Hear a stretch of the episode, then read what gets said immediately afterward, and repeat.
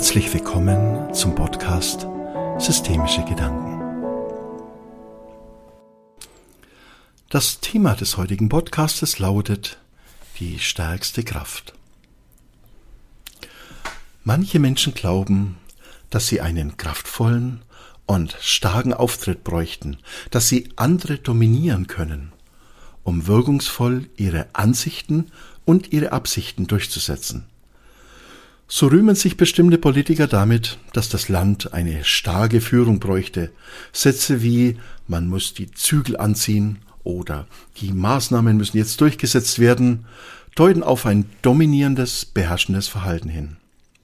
In solchen Momenten ist scheinbar viel Stärke zu spüren. Aber diese Stärke ist egoistisch und ohne Liebe. Sie richtet nicht einen achtsamen und respektvollen Blick auf ein Miteinander von Menschen, sondern wirkt beherrschend und bestimmend. Eine wirkliche, segensreiche und fruchtbare Verbindung zwischen Menschen kann nur in einem liebevollen Miteinander entstehen. Mahatma Gandhi sagte, Du und ich, wir sind eins. Ich kann dir nicht wehtun, ohne mich zu verletzen eine Energie, indem wir miteinander fühlen und in Achtsamkeit verbunden sind, hat das Potenzial, sehr Großes zu schaffen. Dazu bedarf es einer Sensibilität für unser Gegenüber, für dessen Empfindungen, Ängste und Anliegen. Es geht da nicht darum, sich durchzusetzen, sondern darum, den anderen nicht zu verletzen.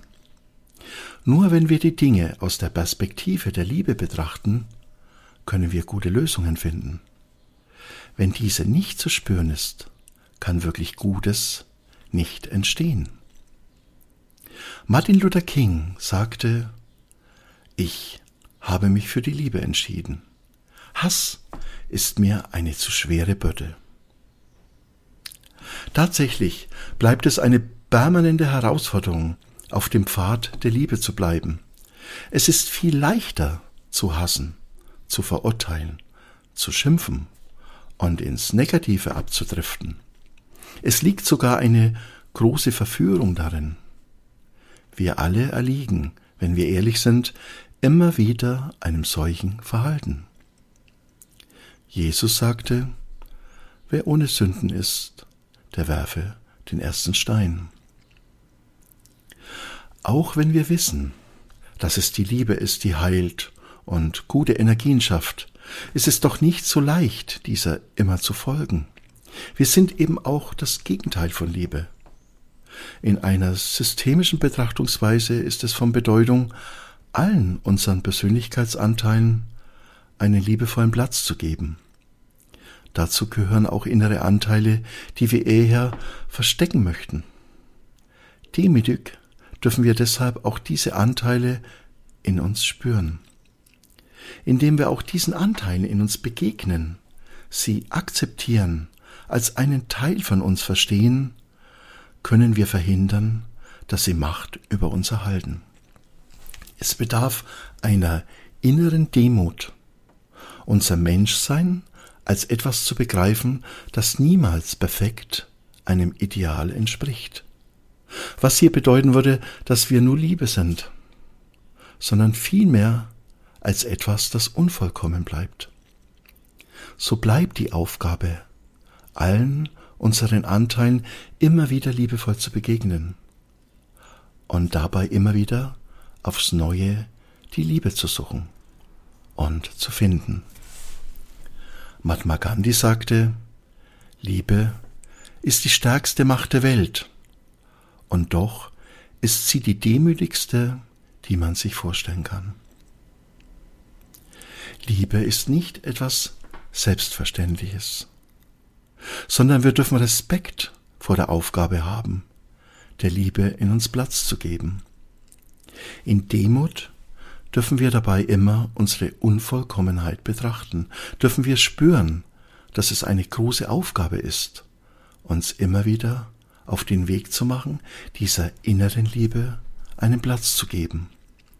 Und dass wir diese Liebe, wenn wir nicht aufpassen, wieder im Alltag verlieren können. Wut, Hass, Neid und negative Gedanken fangen dann sehr schnell an, uns zu beherrschen. Wenn wir stattdessen der Liebe immer wieder aufs Neue einen Platz geben, unsere Perspektive so verändern, dass wir unser Gegenüber liebevoll wahrnehmen, dann tun sich auch in schier ausweglosen Situationen Möglichkeiten auf. Für mich ist die Arbeit mit meinen Klienten immer die Liebe der Weg zur Lösung. Ohne die Liebe und einer liebevollen Betrachtung all dem gegenüber, was ist, ist kein wirkliches Weiterkommen möglich. Liebe ist so wirklich mit Abstand die stärkste Kraft, die uns zur Verfügung steht. Sehr oft spüre ich, dass die Dinge erst dadurch schlimm werden, weil wir diese Liebe verloren haben.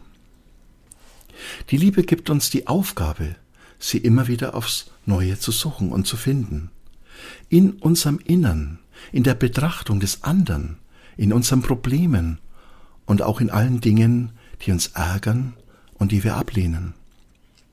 Überall und in allem ist auch die Liebe. Oft versteckt, nicht wahrnehmbar, wie scheinbar nicht vorhanden, aber immer als der Schlüssel zu einer Lösung. Achtsamkeit, Wertschätzung, Respekt, all dies benötigt Liebe.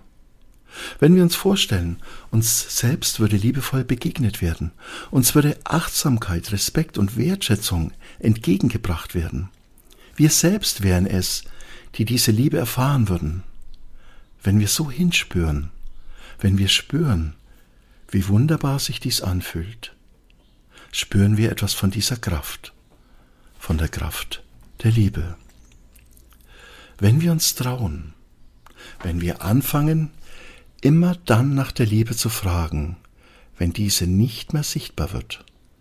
Zum Beispiel, wenn wir Nachrichten hören, Zeitung lesen, uns mit unseren Mitmenschen unterhalten, in der Arbeit sind. Wenn wir uns für die Liebe einsetzen, wenn wir deren Botschafter werden, wenn wir deren Sichtbarkeit einfordern, dann fangen wir an, nicht mehr zu akzeptieren, dass unsere Welt lieblos wird. Auf der Landingpage meiner Internetseite steht, eine Sache kann nur gut werden, wenn die Menschen mit dem Herzen dabei sind. Das ist meine tiefe Überzeugung.